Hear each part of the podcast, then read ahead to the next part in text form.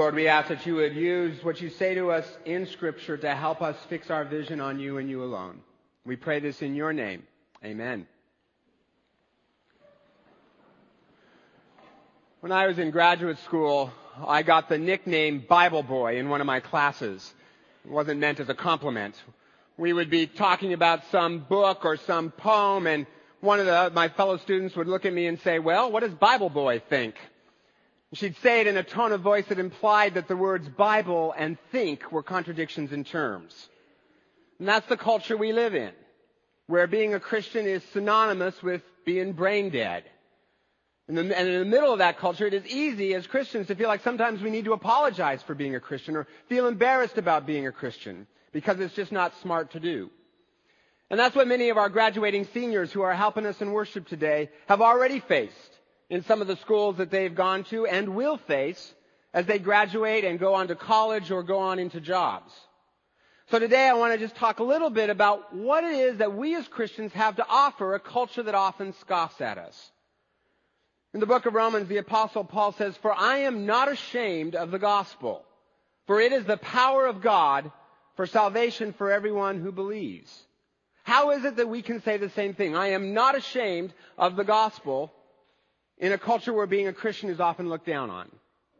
And the passage that we just read, I think, gives us some clues. Paul is in, is speaking in Athens, which was the intellectual capital of the ancient world. It was sort of Harvard, Yale, and Stanford, not Berkeley, but Harvard, Yale, and Stanford, all rolled up into one. And Paul's talking to two different people, two different groups.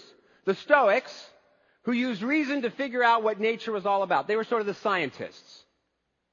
And they prided themselves on being able to handle whatever life threw at them. Grin and bear it was their motto. The other group were the Epicureans, and they believed that the gods, well, they might exist, but they're kind of remote and far off. So the point in life is to gain pleasure and avoid pain. And their motto was eat, drink, and be merry. So in Athens, what you have is a place where people prized human reason and intellect. People had a vague belief in a lot of different gods, but basically figured all religions were about the same. There was a lot of self-reliance, a lot of independence, and the point in life was to pursue pleasure and avoid pain. Hmm, let's see, does that sound familiar to anyone? That would be our culture, wouldn't it? And in the middle of this culture, the apostle Paul acts as though he has something to offer, not something to hide. Acts as if he has something to say that he doesn't have to be embarrassed about. Paul understands that what he has to share is good news. Verse 18 says that Paul was preaching the good news about Jesus. Didn't say he was preaching the bad news about Jesus, right? Evangelism is a scary word. It just means bringing good news. Right? And Paul was bringing good news. He wasn't walking around saying, hey, yeah, have you all heard the good news, Athenians? You're all going to hell, right? Doesn't say that. He doesn't condemn them. He doesn't judge them. He offers them good news. And he does it in a very smart, very sophisticated, intellectual kind of a way. But he also leaves something out. And I'll talk about that in a minute. But Paul is smart. He meets the Athenians right where they're at. He, he uses their language, their culture, even quotes their poets. And he says, I notice you're very religious people. So religious you even have an altar to an unknown God. And Paul says, the good news I have for you is this unknown God that we're all looking for, he can be found. He can be found. You can know him. And in Athens, that's really good news. They had over 30,000 gods that they worshiped in Athens. 30,000. And you think going to church once a week is hard, right? Imagine that. And they even had altars to gods they hadn't yet heard of, just in case they left one out and might get zapped, you know? Just kind of hedging all their bets. Athens was a place where, in the words of the Eurythmics, everyone was looking for something. And that's our culture. All of us are searching for God in one way or another. We're all asking questions that point to an unknown God. Why am I here? How did I get here? What makes my life matter? That's looking for God in one way or the other. I remember once having a conversation with an atheist who spent an hour denying the existence of God and then, she, but she confessed to me at the end that whenever she gets on an airplane, she always prays. Just to be sure. All right? We're all looking for God in one way or the other. And Paul says the good news is the God we're all looking for, he can be found through Jesus. But Paul goes on, he says the news gets even better than that. That's good news, but it gets even better.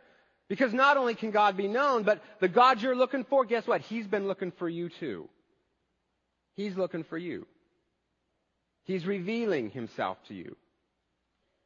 And Paul here is subtly critiquing the Athenians' epistemology. Epistemology is just a fancy word for how you know what you know. And in Athens, as in our culture, people assumed the way you knew something was through reason and empirical evidence. That's how you know what's real. Problem with that is that not everything that exists can be proven through reason and empirical evidence. In 1490, no European could prove that America existed. Didn't mean America didn't exist, just meant they didn't have the tools to discover it. Not everything can be proven through reason. Sometimes we lack the tools. And Paul's saying to the Athenians, hey look, reason is great. It helps to do a lot of things in life. It can even help you get to God and figure out that God is a plausible, rational thing that might exist. But finally, if you're going to know God, reason isn't going to get you there completely. We need revelation. God's going to have to reveal himself to us. And that just makes sense, right? I mean, if God is infinite and holy, He is beyond our capacity and our finite brains to understand. So if we're going to know Him, He's going to have to reveal Himself to us. And this is what makes Christianity unique. In every other religion, we have to seek God. We somehow have to figure out what God's all about. But you know what? That dog won't hunt, will it? Because God is too big for us to get in our little brains. So if we're going to know God, it's because God comes to us. And that's what God does through Jesus. He reveals himself. Before I was a Christian, I remember I was always surrounded with Christians. I always ended up working with Christians. I ended up living near Christians. I mean, I was just awash in Christians. And I remember thinking, God must really hate me to plague me with so many Christians. But in retrospect, He wasn't plaguing me. He was loving me. He was revealing Himself to me. The good news is we can know God. Better still, we don't have to figure Him out. He comes to us. And the best news of all is Paul goes on to say we don't have to earn his approval by doing a bunch of stuff for him. And again, this is different than all the other religions where we always have to do stuff so that we don't get zapped. And Paul says this God cannot be served with human hands. Instead, he is the one who gives us everything. And in a world where we're always having to prove ourselves, always having to try to be the perfect parent, perfect spouse, perfect employee, keep up with the Joneses, to know that God loves us just as we are, not as we should be, that is powerful good news and it can change your life. Lee Strobel tells a story about a guy in his church who was at an airport. And he was standing at a booth where they were selling sunglasses, and this guy decided he wanted to try to share his faith with the clerk. But he didn't know how to get the conversation started. So he said to the clerk, you know, these sunglasses look pretty good. And the clerk said, yeah. The guy said, I bet they protect your eyes from the sun's rays. And the clerk said, yeah. And then this guy came up with the worst line in all of evangelism history. He said, wouldn't it be nice if there was something to protect you from the burning fires of hell? Worst line ever, ever in evangelism history. There has never been a worse line than that. Clerk looked at him and said, you know, I've been thinking about that lately. They went on to have a great conversation about God and His love and Jesus died to forgive us. The clerk gave his life to Christ, even after that horrible line. You see, you don't have to be an expert at evangelism to do it. Right? That's how good the good news is, even when we mess it up. The great good news about a God who loves us just as we are, not as we should be, has the power to attract people. It's not something we have to be embarrassed about. It is the power of God to change lives. You heard it in Tracy and Greg's testimony. And that's what Paul's trying to get at in his speech to Athens. And he uses some very intelligent, sophisticated academic arguments to do it. Wasn't brain dead. But you know what? It didn't work very well. It didn't work very well. You know, this story is usually looked at as a great example of how to talk to smart people about Jesus. And in a lot of ways it is. But it actually didn't work all that well. You know, a few people became Christians, it says in the text, but it says most of the people sneered at him. I just love that word, sneered at him. Right, having spent most of my adult life in universities, I can tell you that is the coup de grace of intellectual debate. But that's the double dog dare you of university talk. When you really want to put someone down, you don't argue with them, you just sneer at them. I sneer at you and your silly ideas. Now go away or I sneer at you again, right? And that's what they do to Paul. They just sneer. In other places Paul visits, he starts riots because so many people become Christians and leaves churches behind filled with believers, but not in Athens. Right? He leaves behind no church. There's no letter in the Bible to the Athenians, you know, talking about how you should sneer not, lest you be sneered at, right? None of that. No church. He just, a handful of Christians. It's kind of a failure. And I think it's because Paul leaves something out. He doesn't mention the cross. He leaves out the cross. In most of his other sermons, Paul talks about the cross, but not in this one. And then from Athens, Paul goes on to Corinth, and it, it seems that he had been affected by his experience in Athens because at the beginning of 1 Corinthians, Paul's talking about his first days in Corinth, and he says this. He says, When I came to you, that is from Athens, I didn't come proclaiming the mystery of God in lofty words or wisdom. Been there, done that, didn't work.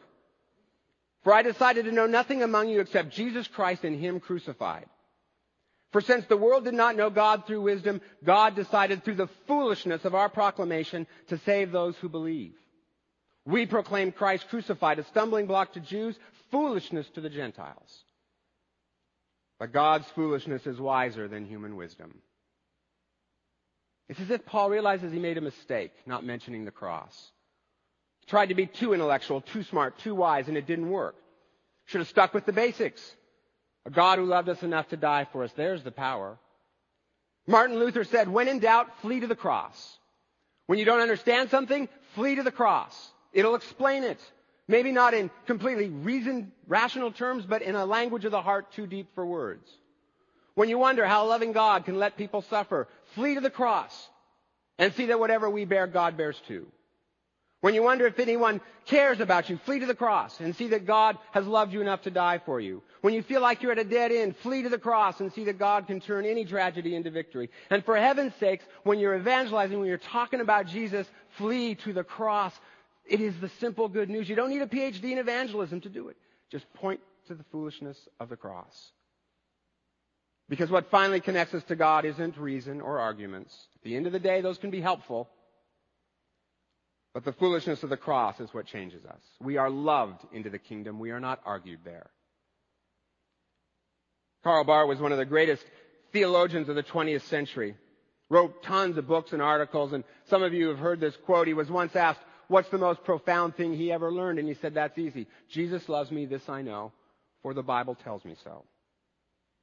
Pretty simple stuff. But what else would you expect from a movement that was started by the son of a carpenter who never went around spouting off Greek and Hebrew word studies, instead just told simple stories about farmers and fishermen. And I'm not saying, you know, that we need to, as Christians, check our brains at the door. Of course not. We need to be well educated in our faith, and reason can be very, very helpful in getting us to the plausibility of, of the Christian truth. But at the end of the day, we need to remember that the God's foolishness, His foolish sacrifice of Himself for sinful us, is wiser than all human wisdom could ever be and it's more life changing than anything else. I know of a professor with an atheist, pretty hostile toward Christianity. But then his life started to fall apart and his wife left him and his career was sagging and just kind of hit the skids. And one day he was in a public restroom and on the floor near the sink was one of those little Christian pamphlets. It wasn't a fancy academic intellectual argument, just a simple tract called the Four Spiritual Laws. And the first line of that pamphlet reads, God loves you and he has a wonderful plan for your life. The professor could not get past that first line. Moved him to tears. He was captivated by the thought of a God who loved him enough to die for him and could do something with the mess that his life was in.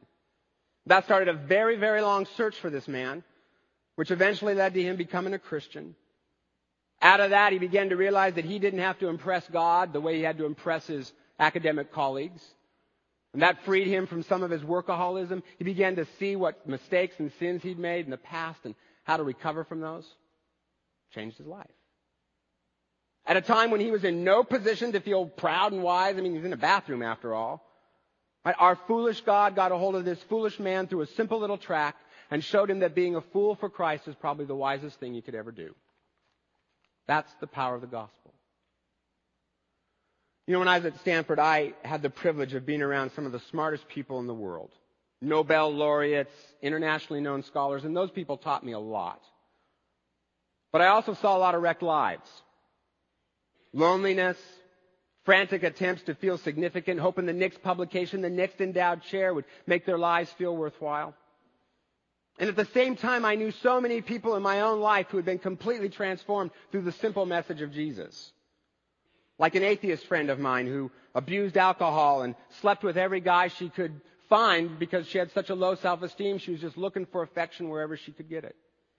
Until one day I accidentally led her to Christ, and some of you have heard me tell this story before. Just to review, I was making fun of Christianity. And she kind of got interested in it and started asking questions, uh, especially about the part about God loving us. And at the end, she just ended up praying to become a Christian right in front of me while I was making fun of it.